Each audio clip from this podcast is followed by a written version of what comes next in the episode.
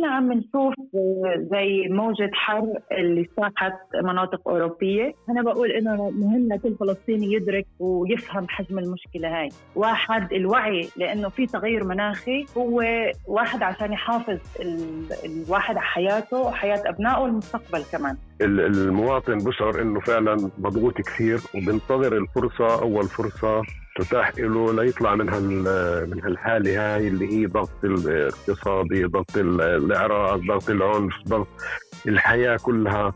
في ضغط كثير. يعني انت إحنا عايشين في حالة فعلا فعلا الناس آه، عايشة في, في توتر كبير. يعني أنا بفكر إنه المشتركه هي خلقت أزمتها حلت أزمة حاولت تحل أزمة اليسار الاسرائيلي ولكن خلقت أزمة بداخلنا. وشو هي عمليا؟ أزمة, أزمة, أزمة أنا بحكيها بجملتين كثير طبعا هي بجملتين بقدر أنا أحكي هذه الأزمة. الأزمة الأساسية هي إنك أنت هندست مفهمت مفهوم ما من تأثير بالعمل السياسي.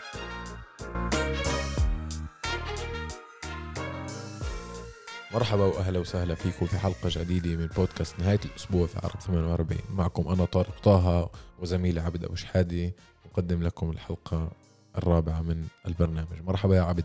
هلا طارق قبل ما نبلش أنا مجبور أعمل هيك دعاية لباقي برامج بودكاست عرب 48 بالأخص هذا الأسبوع كان عندنا حلقتين كتير كتير كتير قوايا مؤثرات ومثيرات. جدا جدا جدا. يعني بودكاست أجرى من عنهم مع الزميله سهى عراف عن إيش النساء العربيات اللي بمرقوا لم شمل لازم يمرقوا. خلي الواحد يبكي. جد يعني شهادات كتير قوية. وهذا الأسبوع بودكاست الميدان. عملت مقابلة مع واحد يعني هو من عالم الجريمة. طلع من هذا العالم وحكى لي على تجربته كيف كان يداين بالفايز؟ طبعا شيء غير قانوني والمأساة الاجتماعية اللي إحنا موجودين فيها بسبب م. هاي الظاهرة. يعني في لها عدة عوامل وحكينا عنها بحلقات سابقة أفكر. بس في ناس اللي بتوصل لمحل إنه المؤسسة الرسمية مش عم تعطيها أو غير قادرة على تلبية احتياجاتها وبتلجأ لمحلات اللي أسهل فيها تأخذ مصاري بس أصعب فيها ترجع مصاري. لا صحيح. وال الجريمة المنظمة فاهم هذا الإشي وبتستغله. صحيح. عشان البنوك بدهم مش يعطيكم إحنا بنعطيكم ورح نستغلكم. فيعني أنت خسران من هين ومن هين. عمق الأزمة كمان نقدر نفهم إنه بصير لما في ناس لاحتياجها اليومي بتروح وبتاخذ من هذا السوق ممكن تفهم ليش. وفي ناس إنه للمكملات تبعتها يمكن عشان يطلع رحلة بيضطر يروح ياخذ آه، قرض من هذا السوق. آه صحيح. يعني في ظواهر اجتماعية غريبة وعجيبة بس اللي بده أكثر تفاصيل على الحلقة لازم آه، يسمع. ممكن تلاقوا الحلقات في موقع عرب 48 أو آه، في منصات البودكاست منصات البودكاست البودكاست أجرى من عنهم أو بودكاست الميدان. بس ترى إيش مواضيعنا لليوم؟ اليوم في عندنا ثلاث قضايا برأيي إنه كثير مهمات. الأولى راح تكون معنا ألاء عبيد باحثة في جمعية الجليل عشان نحكي مع بعض أكثر عن إيه تغيرات المناخ وعن قضايا الاحترار وعن كيف تأثر علينا وكيف إحنا بنأثر عليها كبشر. القضية الثانية راح تكون معنا عن مع الأستاذ والباحث والكاتب سهيل كيوان لنحكي عن مقال مؤخرا كتبه في موقع عرب 48 وسماه العودة إلى طنجرة الضغط. وهو عنوان مثير إيش طنجرة الضغط؟ وهي وصف حياتنا والواقع الاجتماعي بانه طنجرة الضغط. فحكينا مع عن شو بدنا نسمع منه بهذا الخصوص. والقضية الثالثة اللي آه، بدنا نحكي عنها راح تكون مع الأستاذ والباحث خالد عنبتاوي لنحكي أكثر عن الأحزاب العربية والحالة السياسية أو حالة التأزم السياسي اللي عم بتعيشها وعن دورها بالانتخابات المقبلة.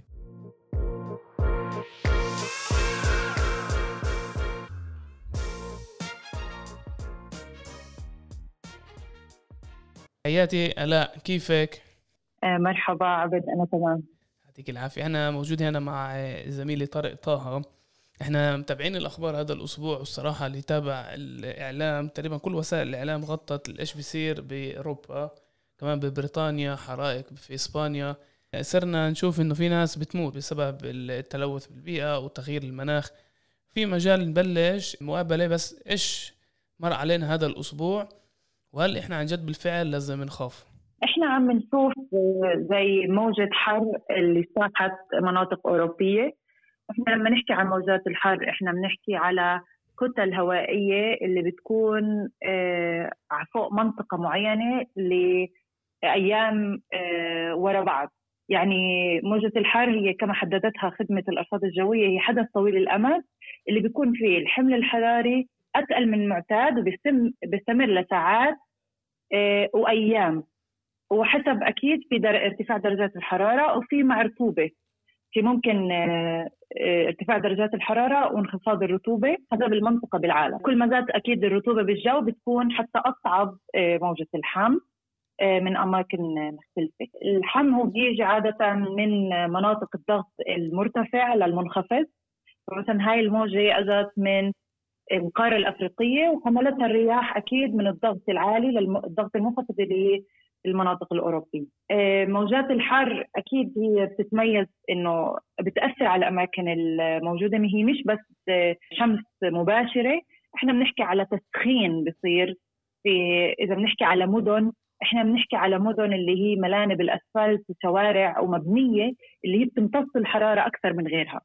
فهذه كمان تعمل آه، زي آه، زي تأثير اللي اسمه الجزر الحرارية الحضريه فهذا اللي عانت منه أكيد أوروبا وخاصة إنه أوروبا البنية التحتوية التحتية تبعتها ما بتتوقع إنه في هيك في درجات حرارة عالية. فبتكون مهيئة أصلا إنها تحفظ الحرارة جوا لأنها هي باردة على أساس. فالناس يعني أغلب الناس ما عندها مكيفات آه، ما عندها نظام تبريد طبيعي آه، قوي. آه، فبصير فيها أكيد آه، حالات الإجهاد الحراري بسميه لما تكون أنت جسمك ما عنده القدرة يبرد حاله من نفسه.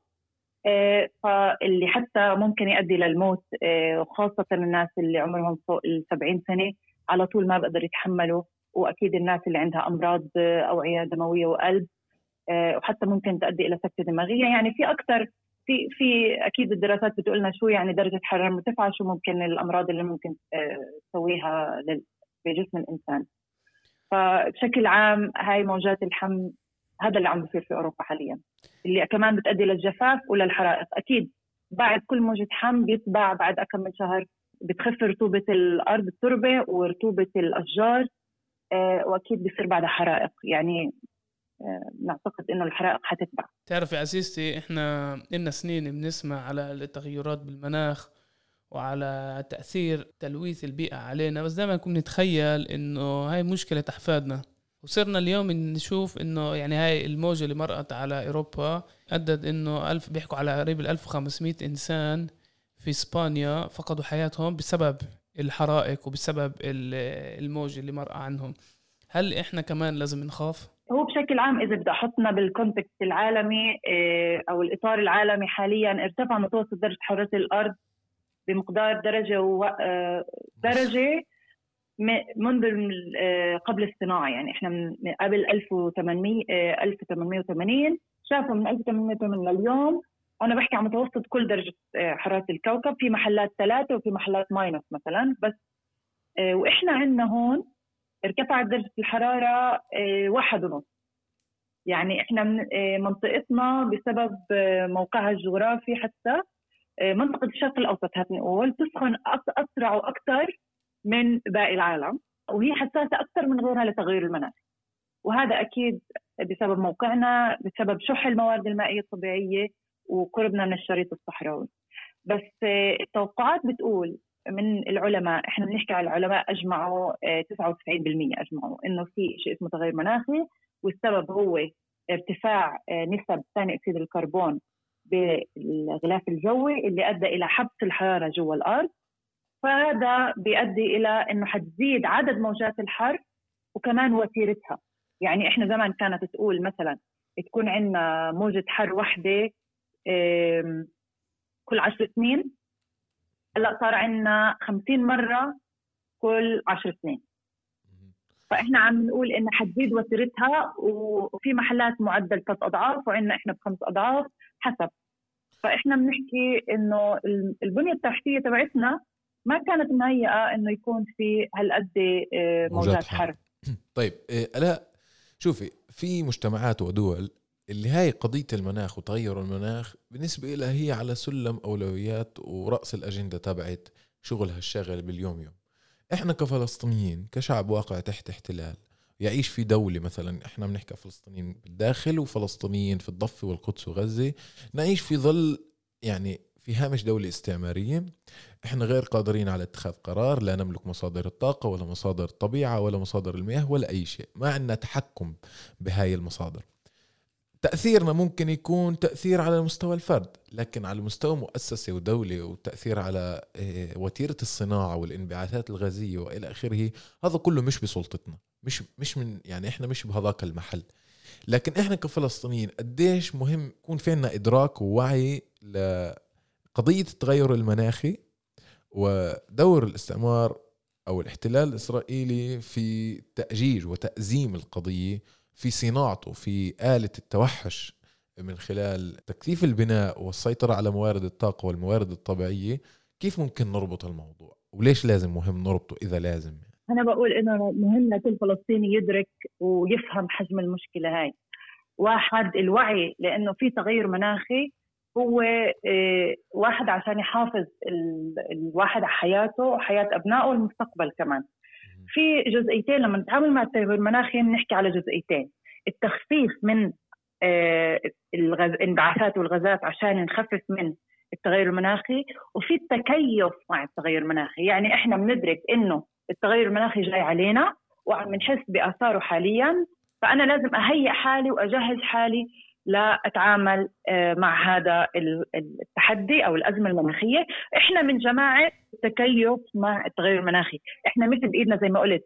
لا آه، ما فيش عندنا مصانع ما في إحنا مش ملوثين إحنا مش اللي لوثنا مش سبب الأزمة. يعني المجتمع الفلسطيني هو المجتمع اللي بتضرر أكثر. لأنه إذا إحنا بنحكي في شيء اسمه فقر بالطاقة. فقر فقر بالطاقة هو مصطلح للمجتمعات اللي ما بتقدر ممكن يكون عندها مكيف بالبيت بس ما بتقدر تستخدمه ممكن مش بكل غرفة. اللي لازم تفكر أنا إيه، هل بدي أستخدم الطاقة بها إيه، بدي أختارها للتكييف ولا التبريد ولا إيه، للتسخين؟ وفي ناس ما بتهتم تفتح المكيف ساعات طويلة لأنه ما وضعها الاقتصادي كثير منيح. فهي كمان بترجع لأنه إحنا موجودين ببنية تحتية اللي هي أضعف من غيرنا وإحنا مهمشين أكثر من غيرنا. فأكيد التحدي بيكون أكبر. النقطة اللي تطرقتي لها الاء بإنه إحنا على المستوى الفرد كمان. ممكن إنه تشوف حالك جزء من الأزمة العالمية أو أزمة الكرة الأرضية في تغير المناخ وممكن أنت على مستوى المساهمة الفردية إنه في ساعات معينة مش بحاجة تفتح فيها المكيف مثلا وممكن أنت توفر ساعة حرق مصادر طاقة وممكن تكون أنت يعني هي زي نظرية أثر الفراشه يعني ممكن تكون أنت عامل كثير كبير مساهم بخفض مثلا استهلاك أو يعني إنهاك مصادر الطاقة. فشو برأيك أنت على مستوى الأفراد ممكن إحنا ما نساهمش بتلوث البيئة أو ما نساهمش في آه، الانبعاثات الغازية والحاق الأضرار بالكرة الأرضية اللي إحنا عايشين عليها. آه، إحنا بدأ يعني شيء مهم أنا وهو إنه المساهم الأكبر هم المصانع. صحيح. وإحنا مستهلكين أكثر كفرد أنا مستهلك. المصانع آه، هي اللي لازم تقلل من انبعاثاتها من عن طريق الطاقة. يعني الدولة لازم توفر مصادر أخرى. يعني مصادر طاقة أكثر نظيفة.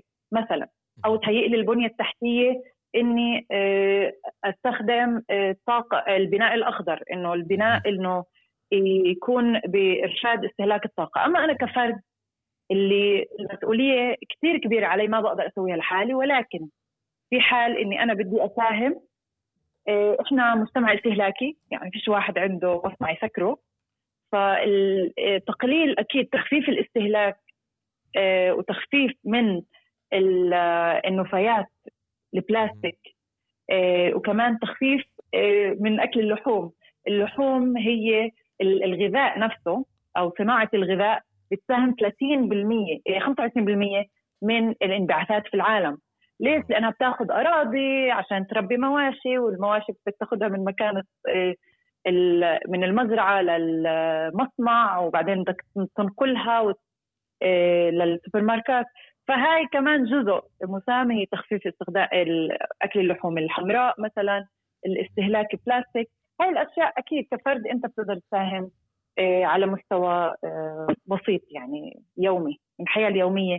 إنه آخذ زي زمان يعني كنا إحنا مجتمع فلسطيني اللي هو بيستخدم وبيعيش بتناغم. يعني إحنا علاقتنا بالأرض علاقة آه، كبيرة وإحنا كنا بتناغم دائما مع الطبيعة اللي حوالينا. هنرجع هاي الهوية اللي هي أقرب للأرض إنه إحنا بننتفع منها ولكن ما بنأذيها. إيه وبننتفع منها بما يكفي مش زيادة إحنا كمان استهلاك مفرط عندنا فحتى استخدام ال online shopping اللي هو إنه يوصلني لحد البيت والموضة السريعة لشبابنا وشاباتنا هاي الأيام بسهوله ممكن يشتروا آه، شيء رخيص. فجزء من اللي بنقدر نأثر فيه الاستهلاك المستدام أكثر يعني الاستهلاك الغير مفرط. لا سؤال أخير قبل ما ننهي. هل لازم نبلش نجهز حالنا نفسيا إنه بالسن القريبة؟ حياتنا ونمط حياتنا رح يتغير بسبب تغيير المناخ وإيش السيناريو الأسوأ اللي بيستنانا؟ للأسف حتى من هاي الصيفية آه، والصيفية اللي بعدها والشتوية رح ترفع درجات الحرارة. إحنا عارفين إنه في التنبؤ من هون ل 2050 بس إحنا كمان من هون ل 2050 رح ترفع درجات الحرارة آه كمان آه درجة ونص وكمان ثلاث درجات. فأنا بحكي للجميع إنه يكون واعي رح تتغير أنماط حياتنا. لما أنا بدي أجيب عمال إذا بدنا نحكي على العمال النظافة إذا بدنا نحكي على العمال اللي بيشتغلوا بالخارج البناء إحنا الطبقة الفلسطينية هي عاملة كادحة. ف إيه، ومعظمنا إيه، يعني معظم يعني جزء كبير شريحة كبيرة من المجتمع تشتغل برا مش يعني إيه، فهدول الناس لازم نهتم فيهم لازم نحافظ على صحتهم نحميهم. واحد نرفع الوعي إنه رح يكون الإجهاد الحراري عليهم رح يكون عالي فيمكن نغير أوقات العمل. حتى المدارس للأولاد لازم المدرسة آه، وتحت المدرسة تكون مهيئة تكون مظللة يكون في شجر أكثر عشان نبرد درجة حرارة آه، المكان اللي بيلعبوا فيه أولادنا. يعني الكبار في السن لازم نصير آه، نشيك أكثر أو نزور أكثر الكبار في السن ما نتركهم لحالهم. في كمان الإجهاد الحراري ممكن يأثر على كمان في دراسات بتقول إنه بيأثر على النفسية وبيؤدي كمان أكثر للعنف. صحيح. إيه، حالات العنف بتزيد بالمحلات الأحمى بموجات الحر الأعلى. فكمان هاي رح تأثر على مجتمعنا وقد إيه يعني أنتم بتعرفوا عادة المزاجيات بالصيف بتكون مش منيحة هالقد صحيح. ف... كله بتفشش بحاله. يعني.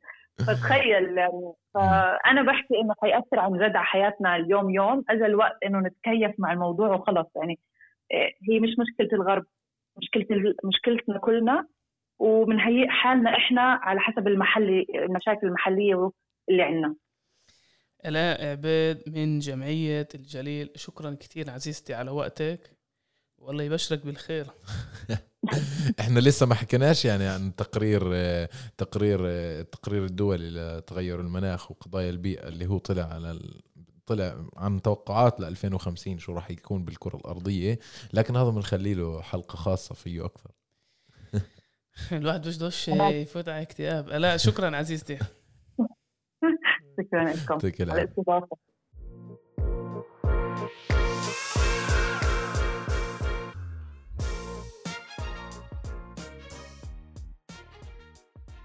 يعطيك العافية الأستاذ والكاتب سهيل كوان. كيف أمورك؟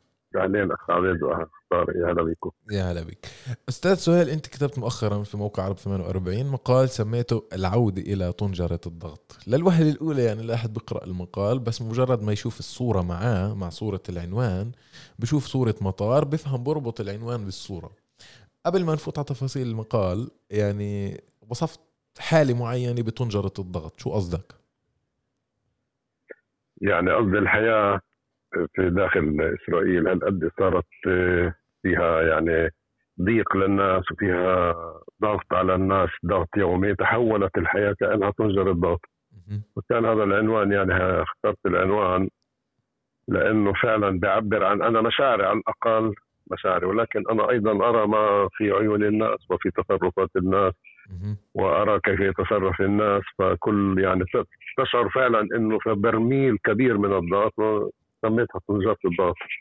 صحيح هو يعني أنا برأيي توصيف دقيق يعني في حالة ضغط معين الناس عم بتعيشها وبتختار تختار أوقاتها اللي فيها عطل مدرسية عطل صيفية أو الإجازات تبعت الصيف تختار فيها أنها تسافر برية البلاد تروح تستجم. أنه الاستجمام اختيار الناس للاستجمام بحد ذاته هو نتيجة لضغط معين الناس عم بتعيشه وبدها تطلع تنفس هناك. لكن السؤال يعني كيف المواطن يعني كيف بشعر برا؟ يعني ليش؟ المواطن بشعر إنه فعلا مضغوط كثير وبنتظر الفرصة أول فرصة تتاح له ليطلع من هال من هالحالة هاي اللي هي ضغط الاقتصادي، ضغط الإعراض، ضغط العنف، ضغط الحياة كلها. في ضغط كثير يعني أنت إحنا عايشين في حالة فعلا فعلا الناس آه، عايشة في في توتر كبير. فبنتظروا مثلا فرصة الصيف للأولاد. أول شيء لأنه فيش ساعتها التزامات للأولاد والمدارس والى آخره. في فئات عندك فئة واسعة من اللي هن بيشتغلوا في جهاز التعليم كمان. وفي كل مرتبطين في الأطفال. وبيجي العيد كمان تيجي الاعياد هاي كمان فرصة بالنسبة لهم ينفسوا يطلعوا بأي ثمن. حتى في ناس أنا متأكد إنه في ناس بيطلعوا حتى بأخذوا قرض من البنك أو بأي شغل شكل من الأشكال. فيطلعوا شوي ياخذوا نفس هيك ياخذوا نفس يرتاحوا شوي يعني relax يعملوا شوية relax هيك يهدوا التوتر هذا اللي عايشين فيه. لأنه بتشعر هذا الشيء في الناس حتى وين واقفين بالدور في المطار الضغط الصفوف الطويلة بتشعر حتى الناس مضغوطه مضغوطة وهي رايحة على السفر. مضغوطة بالضبط مضغوطة ما وهي مسافرة يعني بدها تسافر مضغوطة ما مصدقين وين يلقوا هالحاجز الاخير ويفوتوا هاي على المنطقة الحرة. وانت ما فاتوا على المنطقة الحرة بتنفس وحتى بتسمعهم بتسمعهم بيقولوا الحمد لله اللي أنا هون شاعر بلش الشعور المختلف يعني. وفعلا بس يطلعوا بالطائرة بتشوف الناس بلشوا يهدوا بس أول ما تطلع الطائرة وتهبط في أي مطار خارج البلاد بشعر بتنفس الصعداء بشعروا بشيء آخر بأول شيء في عندك المعاملات كمان تختلف. يعني هذا إحنا نكون واضحين بالنسبة لنا كعرب فلسطينيين في الداخل هون إحنا في عندنا ليس فقط الضغوط الاقتصادية. إضافة للضغوط الاقتصادية عندنا الضغط العنصري العنصرية اللي هي صارت جزء من تفاصيل حياتنا دخلت في كل تفاصيل حياتنا. يعني بطلت تعرف يعني والله شيء في إنه في شيء نقي للآخر يعني ولا بدون عنصرية. دائما بتلاقي العنصريه موجودة حتى لما بتكون أنت في رحله داخليه أو في مقهى داخلي أو في حيفا أو في تل أبيب إذا بدك تروح. أنت في تل أبيب أنا متأكد أكثر الشباب العربي إذا بده يفوت تل ابيب على مقهى وبكون حذر جدا إنه ما يحكي بالعربي أو يسمعوه عم بيحكي بالعربي أو بوطي صوته إلى آخره يعني هو بشعر إنه متضايق هو مش مش حر. حتى إذا أنت بتكون في في مناطق يعني على الشواطئ هون هون أنت لابد إنك تشعر في شيء مش مضبوط في شيء مش مضبوط أنت مش ماخذ حريتك على الآخر. حتى لما بتدفع أنت للفندق أو للمقهى اللي بتروح عليه المقهى نفسه محملك جميلة إنه قبلانك تفوت عنده في محلات بيقبلوش وفي محلات معروف إنه في حتى محلات ترفيه للشباب اللي برفضوا الشباب العرب أو بحجج مختلفة. يعني مرات بشكل مباشر مرات بشكل غير مباشر. مرات بيعتذروا بشكل متأخر. بس إحنا عايشين في حالة غريبة عجيبة مش طبيعية مش حياة بني آدمين بشكل طبيعي. إحنا عايشين في آه، يعني في جو عنصري جو مقيت جو متلبد اسود من الغبار حتى لو هول الناس ممكن يكونوا يربحوا آه، يعني معاشاتها ممكن تكون في بعض الناس طبعا في فئة واسعة عندنا من مجتمعنا اللي هي معاشاتها أكثر بكثير من معاشات راتب آه، آه، إنسان يعيش في دولة أوروبية. في يعني في في كثير دول اوروبيه اللي هي الرواتب بتاعتها أقل من رواتب الموظفين عندنا. ولكن بتشعر هناك الراحة بتشعر إن سعداء بتشعر ان مرتاحين مع أنفسهم. بتعرف أستاذ نعم سهيل أنا عايش بمدينة يافا. فكنت بعد ما قرأنا المقال اللي أنت كتبته بموقع عرب 48 كنت أحكي مع أصحاب. أقول لهم طلعوا يافا مدينة كثير حلوة. يعني لو إنه هلأ كنا لازم نسافر لمكان وصلنا لمحل زي يافا. عشان البحر عشان البلد القديمة المساجد الكنائس المكان جدا جميل. فواحد من صحابي بيقول لي صحيح عبد بس لما بتسافر مش لازم تتعامل مع عنصريين. يعني الموضوع مش بس موضوع إنه مكان جميل أو إذا طلعنا من الروتين في كمان عامل نفسي وأنا بوافق معك مية في المية انه إنه الضغوطات هاي اللي بتيجي بسبب العنصرية إنه الواحد بيكونش مرتاح حتى يفوت على مقهى أو يسافر في داخل مزبوط. البلاد.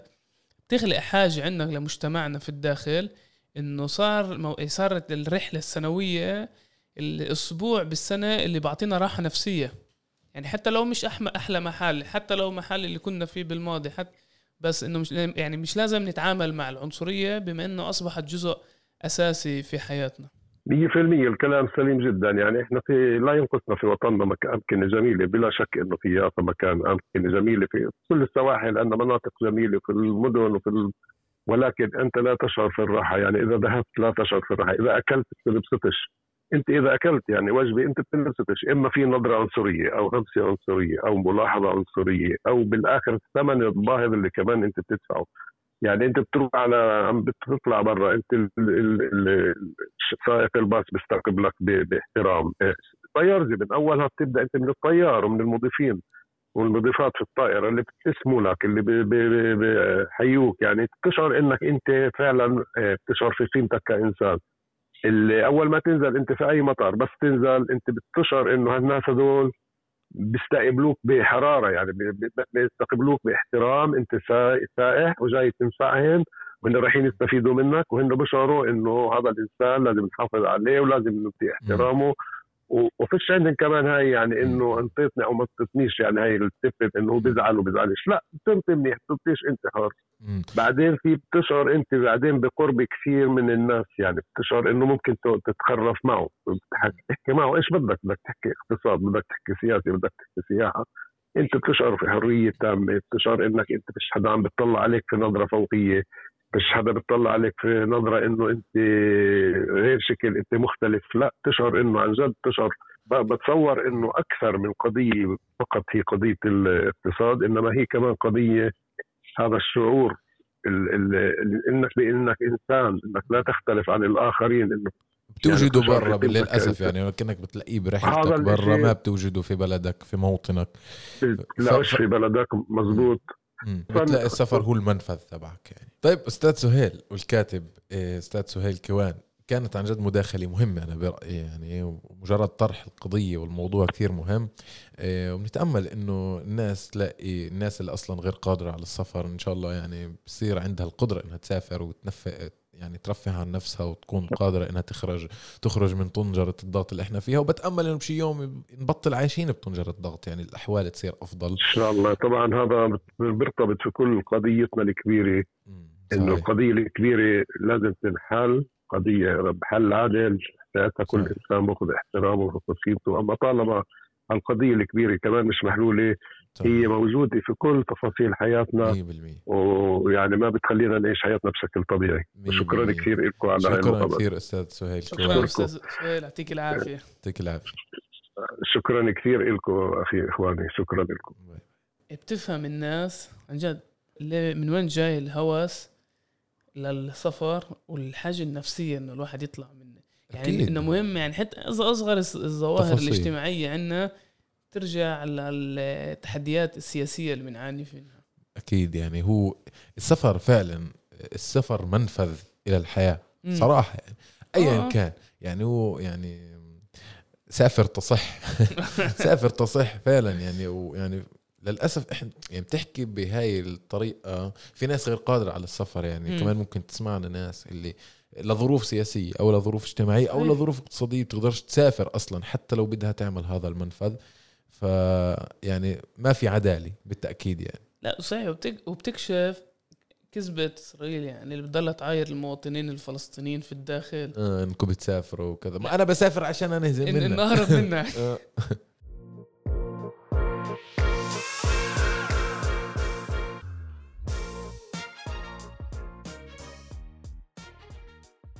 طيب طارق زي كل أسبوع إحنا في فترة انتخابات. الأسبوع اللي فات غطينا الأحزاب اليهودية. الاسرائيليه اليهودية. إيه، بس لابد نحكي كمان على الأحزاب العربية. بالأخص إنه يعني لأول مرة أنت بتشعر إنه في حالة سياسية في مأزق سياسي.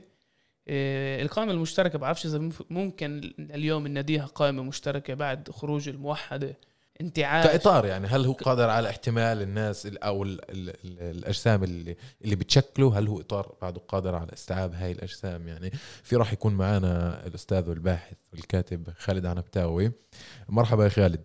أهلا أهلا فيكم. طارق وعبد أمورك كويسة؟ آه أموري الشخصية كويسة السياسية مش كثير. خالد إيش إيش وضعنا اليوم من ناحية القائمة المشتركة الموحدة الأحزاب العربية؟ يعني في انتخابات كمان عده عده أشهر. في أزمة. وفي ازمه نعم. في أزمة حقيقية عند الناس مش بس عند الأحزاب. فإيش المرحلة السياسية الجديدة؟ لوين لوين إحنا رايحين فيها؟ هو يعني بالذات الوضع بالداخل إنك تحكي على وجود شيء جديد بانتخابات وكأنه الانتخابات هي الشيء الجديد بإسرائيل. هذا صار بتعرف نكتة إنه الانتخابات هي أكثر شيء مش جديد بإسرائيل. هذا المتكرر الشيء الثابت هو إنه عم بيكون في الشيء الثابت هو اللي عم بيكون في انتخابات ويعني بوقت الفراغ بنشتغل وبنكتب وبنعمل الأمور الثانية.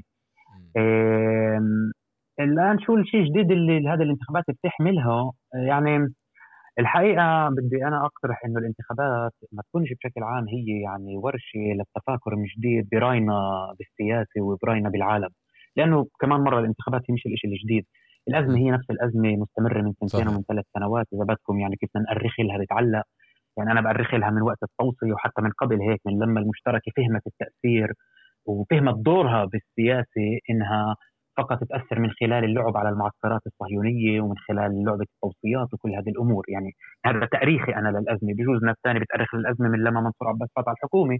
أنا برأيي هذا هذا الفستان اللي منصور عباس خيطه من الخيط اللي أعطته المشترك؟ إذا بدك أنا وهي النتيجة تبعت يمكن أو هي النتيجة تبعت إيه واستمشح أكثر ليش؟ اذا كانت النتيجة طبعا. هو راح بالأمور للآخر أكثر بس إذا في شيء جديد بما إنك سألت على الجديد وعلى الأزمة أنا خوفي بأنه المشتركه تصير تشبه الموحده بخطاب الموحده تشبه المشتركه بمعنى إنه أنا عندي خوف يمكن ما بإنه إنه المشتركه تقرب أكثر على الموحدة. شوف لحد وين. يعني إذا بتطلع أنت على النتائج المعينة شو اللي بخليني أنا أحكي هيك؟ إذا أنت بتطلع على نتائج ال ال ما يسمى العينات صبر صبر الآراء أو السكرين بالعربي الفصيح الاستطلاعات. أنت بتشوف إنه هذه الحكومة الحالية الحكومة الحالية بحكي أنا مرتبطة ارتباط وجودي بدعم غير مباشر من المشترك. يعني في عندك أنت نتنياهو موجود ب 59 و58 ماكسيموم يعني 60 بأحسن الحالات ولكن هو مستقر على 59 والحكومة الحالية مرتبطة ارتباط وجودي بالمشترك. هلأ هذا بحد ذاته أنا بتخيل رح يخلق يعني رح يزيد من الأزمة عمليا بداخل المشتركة ورح تحاول تخفض من السقف السياسي تاعها حتى تكون مقبولة لدعم لبيد بال بال بال بالانتخابات القريبة، طبعا أنا يعني على قناعة إنه التجمع مثلا يعني رح يكون رافض لهذه العملية ولكن يعني إحنا شفنا يعني بالسابق كيف كانت يعني الأمور فيما يتعلق بالتوصية يعني على جانس فأنا بفكر إنه هذا هو الخوف المركزي اللي ممكن يعني يكون موجود. يعني نحن ممكن إنه نكون أمام وجبه جديده من الاسرله إذا بدك يعني. عزيزي خالد قبل أسبوع كان عندنا مداخلة من الأستاذ نضال وتد و كمان نضال وكمان طارق أشاروا إنه في تغيرات في الاحزاب العربية إنه صاروا بالأداء السياسي يتصرفوا مثل الأحزاب الإسرائيلية. يعني في عدوى يعني مش بس العدوى كمان الأداء نفسه إيش دور الحزب السياسي يعني الحزب السياسي الفلسطيني في الداخل له دور تاريخي معين كجزء من شعب فلسطيني نعم. هذا الاحتلال والاستعمار بس لما تحول خطابنا خطاب ميزانيات وخدمات هذا ممكن يكون. خطاب نعم. للأحزاب الصهيونية الإسرائيلية ولكن يعني للأحزاب العربية التغيير هذا بدل مش بس نعم. خلافات سياسية بينما شيء بالجوهر الأحزاب نزل يتغير طبعا يعني هذا جزء معين من عملية الاسرى للجاري تمام الاسرى اللي بالأداء والاسرى اللي حتى لو ما كانتش اسرى اللي مباشره بالمواقف وبال بال بال بال بالبرنامج السياسي ولكن بالأداء وكيف أنت بتشوف دورك. إيه إذا بدي أعطيك مثال عبد على هذا الأمر طبعا والحديث للجميع. شوف الانزياح عمليا اللي صار أنت بخطابك السياسي الانزياح بالداخل بالسياسة الفلسطينية بالداخل. إحنا زمان شو كنا نيجي نقول؟ وما زلنا نقول يعني. ولكن ال mainstream اللي كان ينحكى إنه إحنا عمليا بنفوت على الكنيست حتى نحقق مطالب شعبنا وحتى نوصل صوت شعبنا. عندنا قضية قومية وعندنا قضية مدنية بنفس الوقت. بنفهم قضايانا المدنية فهم وطني وفهم قومي وما إلى ذلك. وإحنا البديل عمليا للأحزاب الصهيونية من داخل الكنيست هذا هو الخطاب ال mainstream اللي كان. نسبة إنه هذا نفس الخطاب قاعد وين عم بيتكرر؟ عم بيتكرر بالدخول للحكومة. شو منصور عباس حكى قبل فترة؟ ويمكن إقلال اللي انتبهوا له. قال أنا لازم أكون بالحكومة حتى لو ما كنتش أنا بالحكومة رح أكون بنكذر بالحكومة يعني الخطاب اللي كنا إحنا نحكيه على الكنيسة عم بنسحب وين؟ عم بنسحب على الدخول للحكومة.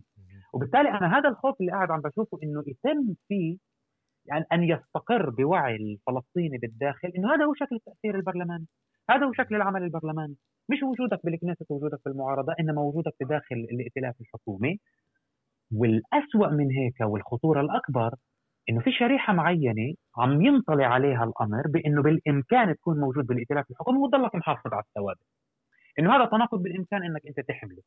إنه بالإمكان تكون أنت وطني وموجود أنت بداخل بداخل الحكومة. طبعا هذا شيء مش بس خطير هو شيء طبعا غير صحيح لأنه الثوابت هي مش يعني مش وصفة أنت هيك بتحكيها الثوابت هي عمل بتعمله بكل يوم هو بوصل لعملك اليومي.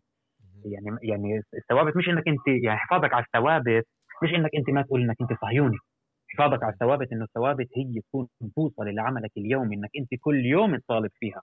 ب ب بعملك سواء بعملك البرلماني وبعملك السياسي العام. هلا هذا بشكل عام؟ ولكن بشكل أكثر معمق. أنا بفكر اللي أنت حكيته عبد واللي حكاه نضال هو اساسه أساسه بالأزمة اللي المشترك خلقت خلقتها لنفسها. يعني أنا بفكر إنه المشتركة هي خلقت أزمتها.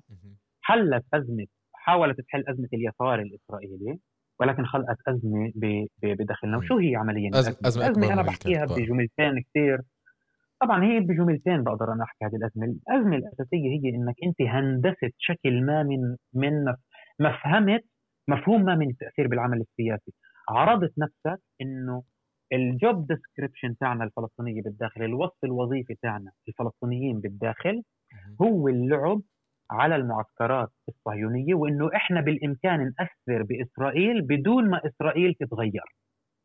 هذا هو بجملة واحدة إذا بدك الأزمة الأساسية. طيب. وهون عمليا إجت التوصي وهون عمليا إجت إنه إسقاط نتنياهو هذا شكل من أشكال التأثير وكأنه هذا هو عمليا الشيء المركزي والأساسي. لما أنت بتقول طارق وعبد إنه إحنا بالإمكان نأثر بإسرائيل بدون ما إسرائيل جوهريا بتتغير انت شو قاعد عم بتقول؟ في واحد من اثنين بيتغير. ما هو إذا إسرائيل مش عم تتغير أنت عم وإنت بتأثر فيها. معناته أنت اللي عم بتتغير. بالتالي بتحول التأثير مش تأثير بالعمل السياسي داخل إسرائيل بتحول التأثير تأثير بشروط إسرائيل شروط الصهيونية. هيك بتحول عمليا عمليا فكرة التأثير. أنا ما بدي كمان ينفع من حكي إنه أنا بستهزئ بموضوع التأثير. اللي ما بده يأثر ما يشتغلش بالسياسة يعني فيش حد بفوت على السياسة وما بده يأثر. لما لما كانت مظاهرات ترافر ولما كانت كذا شو هن الناس كانت يعني عاملة مسار مشي بالشارع يعني نازلين يأثروا يلغوا قانون. ولكن آه، القضية هي إنه هل أنت بدك تأثر بشروطك ضمن الشرط الوطني الفلسطيني ولا بدك تأثر ضمن الشرط الإسرائيلي. الشغله الثاني هو إنك أنت حصرت فعلك السياسي بالساحة الإسرائيلية وبالمركز الإسرائيلي. ولكن لما أنت بتحصر فعلك السياسي بداخل فقط داخل المركز الإسرائيلي مش بتعمل مساحات أخرى من العمل بالتوازي مع مع وجودك في الكنيست. أنت عمليا بتيجي بتقول إنه أنا بدي أصير أعجب الاسرائيلي حتى أكون مقبول عمليا عليه وهذا عمليا اللي قاعد عم بصير. لهيك أنا بقول دائما إنه المشتركه بهذا الخطاب أعطت الخيط لمنصور عباس اللي هو عمليا يعني خيط منه فستان وفستان يعني نافش زي ما بيقولوا. وعمليا اللي بيقوله منصور إنه أنتم بدكم إسقاط نتنياهو أوكي؟ هذا هو الشكل لإسقاط نتنياهو. أنتم بدكم التأثير فقط ضمن العمل البرلماني وضمن الشرط الإسرائيلي. هذا هو شكل التأثير. شكل التأثير إنه أنا أكون موجود بالحكومة بهذه الصورة وأقبل إنه يكون في اقتحامات للأقصى وأقبل إنه يكون في ضرب على غزة. هذا هو شكل التأثير الوحيد المتاح بداخل هاي بداخل هاي المنظومه لكن في ظل هاي الحالة وفي انتخابات قادمة هل في أرضية مشتركة بين كل هاي. كل هذول اللاعبين السياسيين الأحزاب العربية بما فيهن اللي دخلوا إلى الحكومة بما فيهن اللي خارج الحكومة اليوم اللي هي القائمة المشتركة هل هذول بده يتمخض عنهن تيار ثالث أو حركة ثالثة أو ما بعرف أي حدا يجي يقول لهم لا اللي يعني اللي بتعملوه لهون وبس أنا بدي أرجع أصل العمل السياسي عن كيف بعمل موازنة بين العمل البرلماني والعمل الميداني الوطني بالشارع. في هيك جو في هيك حدا يعني منتظر منه هيك شيء ولا شو رأيك أنت؟ هذا أنت أخذتني على كيف ممكن الخروج من هذه الأزمة. ويعني أنا بشكرك على هذا السؤال. هو طبعا أنا باعتقادي إنه أكيد في بالإمكان يعني يعني بالإمكان مواجهة هذا النهج اللي بيطرحه منصور عباس ولكن لا يمكن مواجهة هذا النهج من داخل يعني مش أقول من داخل المشترك ولكن لا يمكن مواجهته بأدوات اللي بتطرحها المشترك. لأنه زي ما قلت المشتركه نوعا ما يعني مسكت الخيط لمنصور بطريقة مباشرة غير مباشرة مش هذا الموضوع. يعني أنا قادر أشوف طبعا حتى الواحد يكون منصف أنا قادر أشوف الخلاف في ناسهم. وقادر أشوف ال ال ال يعني قادر أشوف طبعا الفروقات طبعا بنادن على الأقل على مستوى الخطاب وعلى مستوى الأداء. ولكن أنا بهمني أشير للأرضية المشتركة ليه؟ مش من منطلقات مزاودة وكذا من منطلقات إنه نشوف ونكون متفقين على التشخيص حتى نقدر نشوف كيف بالإمكان الخروج من هذه الأزمة، والخروج من هذه الأزمة لا يمكن أن تكون من خلال إعادة إنتاج نفس ادوات المشتركة وقضايا تأثير بال بال بال بال بال بالمركز الإسرائيلي وضمن الشرط الإسرائيلي، الآن كيف ممكن الخروج من هذه الأزمة؟ بطرح على يسار كل هذا. يعني بطرح اللي بيجي بيقول إنه أنا ضد نهج التوصيات بالعموم، أنا برأيي إنه ملعبه مش يعني هذا التيار اللي راح إنه أنا مش هذا هو عمليا أنا مش هذا هي مهمتي التاريخية أنا. مش هذه هي ما بحصر أنا ما بحصر سياسي بالتوصية إما على اليسار الإسرائيلي أو توصية على أي مكان. ما هو شو النهجين للأسف الشديد المقترحين على مجتمعنا الفلسطيني؟ إذا بدك الحقيقة النهجين اللي كثير واضحات خلينا نقول. نهج بيجي بيقول يتزعم الخطاب ال mainstream ي خلينا نقول بالقائمه المشتركة أيمن عودة والنائب أحمد طيبي اللي هو بيقول إنه أنا نهجي هو التوصية على أو التعويل على اليسار الإسرائيلي. بين قوسين طبعا ما في هذا المصطلح يعني حنحطه دائما بين هلالين okay؟ ال- ال- اليسار المركزي الصهيوني الإسرائيلي تمام؟ ونهج آخر اللي هو نهج الموحد بيقول أنا بكل ثمن بدي اثر بكل ثمن أنا بدي أكون موجود بالحكومة. المطلوب هو إنه يكون في تيار ثالث وأنا بتصور إنه هذا هي المطلوب من التجمع عمليا يجي يعني يطرحه بما إنك يعني سألت على هذا السؤال. انه يقول أنا لن بهذا النهج ولن بهذا النهج. أنا شايف إنه هدول النهجين عمليا بيورطونا أكثر وأنا عندي طريق الثالث. الطريق الثالث هذا عمليا هو اللي بيجي بيقول برجع سؤال التأثير والعمل السياسي ضمن الشرط الفلسطيني وبيجي بيرجع بذكر للناس ليه إحنا موجودين بالكنيست إحنا موجودين بالكنيست لأنه عندنا قضايا يعني عندنا قضية مدنية وقضية قومية وأنا بفهم السؤال المدني ضمن الشرط الوطني يعني أنا بفهم سؤال التعليم وسؤال العمل وسؤال كل هذه القضايا اللي إحنا لازم نشتغل عليها ضمن سؤال ضمن السؤال السياسي عمليا العام وغير ممكن إنه ناثر عمليا بإسرائيل بداخل المركز الصهيوني الإسرائيلي. طالما إسرائيل جوهريا مش متغير وطالما السؤال الفلسطيني العام مش متغير تمام؟ وبالتالي هلا هذا كيف أنت بدك أنت تعمله للناس ويكون شيء واقعي؟ لما أنت بتخلق أدوات عمل للناس ومساحات أخرى من التأثير بالعمل السياسي ومساحة التأثير اللي تم يعني, يعني اللي تم الترويج لها خفض السقف تبعها.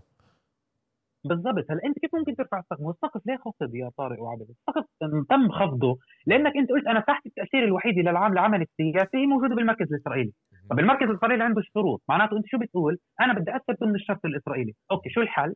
إنك الحل مش إنك أنت بدك تطلع من الكنيست لا أنا اللي بقوله الحل هو إنك تبني مساحات أخرى من العمل السياسي كمان روافد من العمل السياسي اللي هي كانت أساسا يعني اللي هي كانت أساسا. يعني مش نماذج متخيلة آه طبعا طبعا طبعا 100% ما هي موجودة كانت. أوه. يعني إحنا لما إجينا أو إحنا المجتمع العربي الفلسطيني لما إجى لغى مثلا برافو هو كيف لغى برافو؟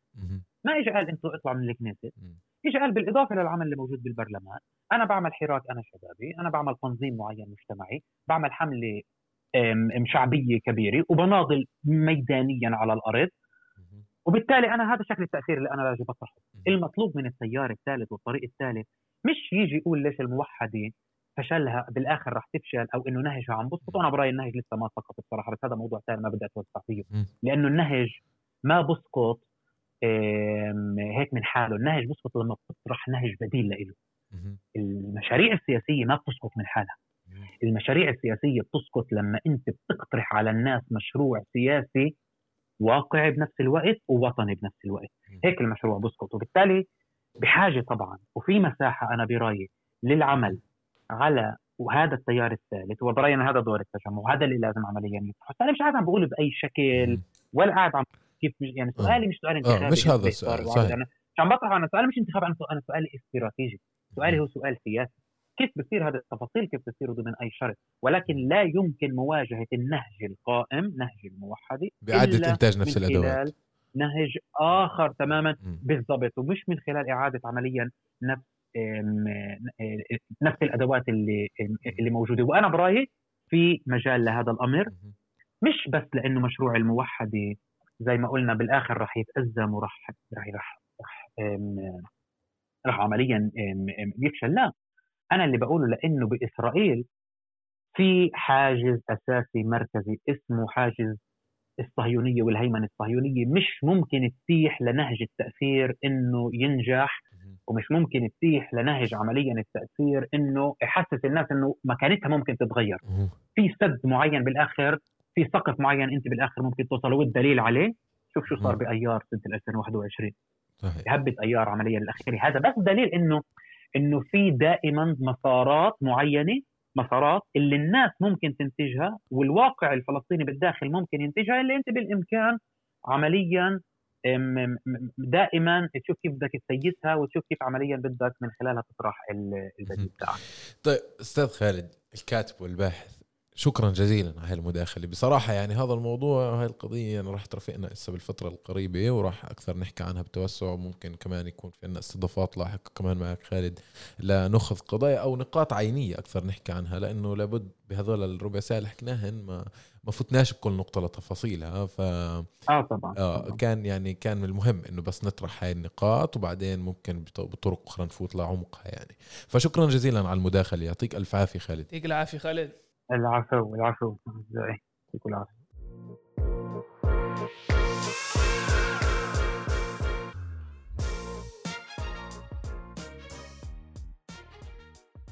طيب طارق يعطيك العافية. يعطيك العافية عبد. زي ما حكيت لك من قبل أنا هي موضوع اللحمة آه، مش مستعد أستغني عنها. آه يعني مش فاهم يعني يعني ما هو يا من حارب الاحترار يا من ناكل لحمة. واحد من الاثنين بينفعش يعني. أنا زي ما حكيت أنا مستعد أستغني عن السيارة عن السفريات بس يعني مش على الاستكات لا بس برايي تعرف هاي من المواضيع اللي أنا شخصيا يعني فخور إنه إحنا كموقع بنثيرها. عشان بنحكيش عليها كفاية مع إنه كلنا متضررين منها. من ناحيه تانية عندك الانتخابات اللي ماخذ بالك وبدك بدك اللي راح ترافقنا كل أسبوع هسه يعني في دائما شو جديد شو تحكي عنها يعني. صحيح اللي بتحطك كمان بضغط بالإضافة لطنجره الضغط اللي ذكرها اللي حكى لنا عنها سهيل. سهيل كيوان اللي, اللي إحنا بنفكرش فيها. آه، إنه كيف الناس بتبحث عن مهرب أو عن منفذ من خلال السفر؟ صحيح ومرات تعرف يعني لما بتمشي بالشارع هي تجربة شخصية اللي أنا صدمتني لما سافرت آه، على اليونان. كنت مع بنتي بنتي عمرها 10 أشهر. تمشي بالشارع الناس بتضحك لك بتضحك للبنت مبسوطين والبنت بتصير تضحك للناس. هي أنا بتمشي بالشارع بالذات بما إني ساكن بيافا يعني أغلب المواطنين يهود حوالي الكل مبوز. عابس الكل هيك يعني بتفعلوش حتى مع بنت طفلة عمرها 10 أشهر. بجوز هم كمان موجودين بضغط يعني آه إيه بس مرات الإنسان بده هيك شوية راحة نفسية. صحيح. طيب هيك بنكون وصلنا لختام حلقة إيه نهاية الأسبوع في بودكاست عرب 48 آه ونتمنى انكم تتابعونا وتقترحوا علينا لمواضيع نطرحها ونثيرها في الحلقات القادمة. وتنسوش تتابعونا على منصات البودكاست المختلفة Apple Podcast Google Podcast Spotify Podbean. وبتقدروا تشوفونا على عرب 48 الموقع. يعطيكم العافية. تحية لأمل عرابي موجود بشهر العسل. بس لنختم بروح أمل عرابي. لعله خير. لعله خير. للحلقة القادمة لعله خير.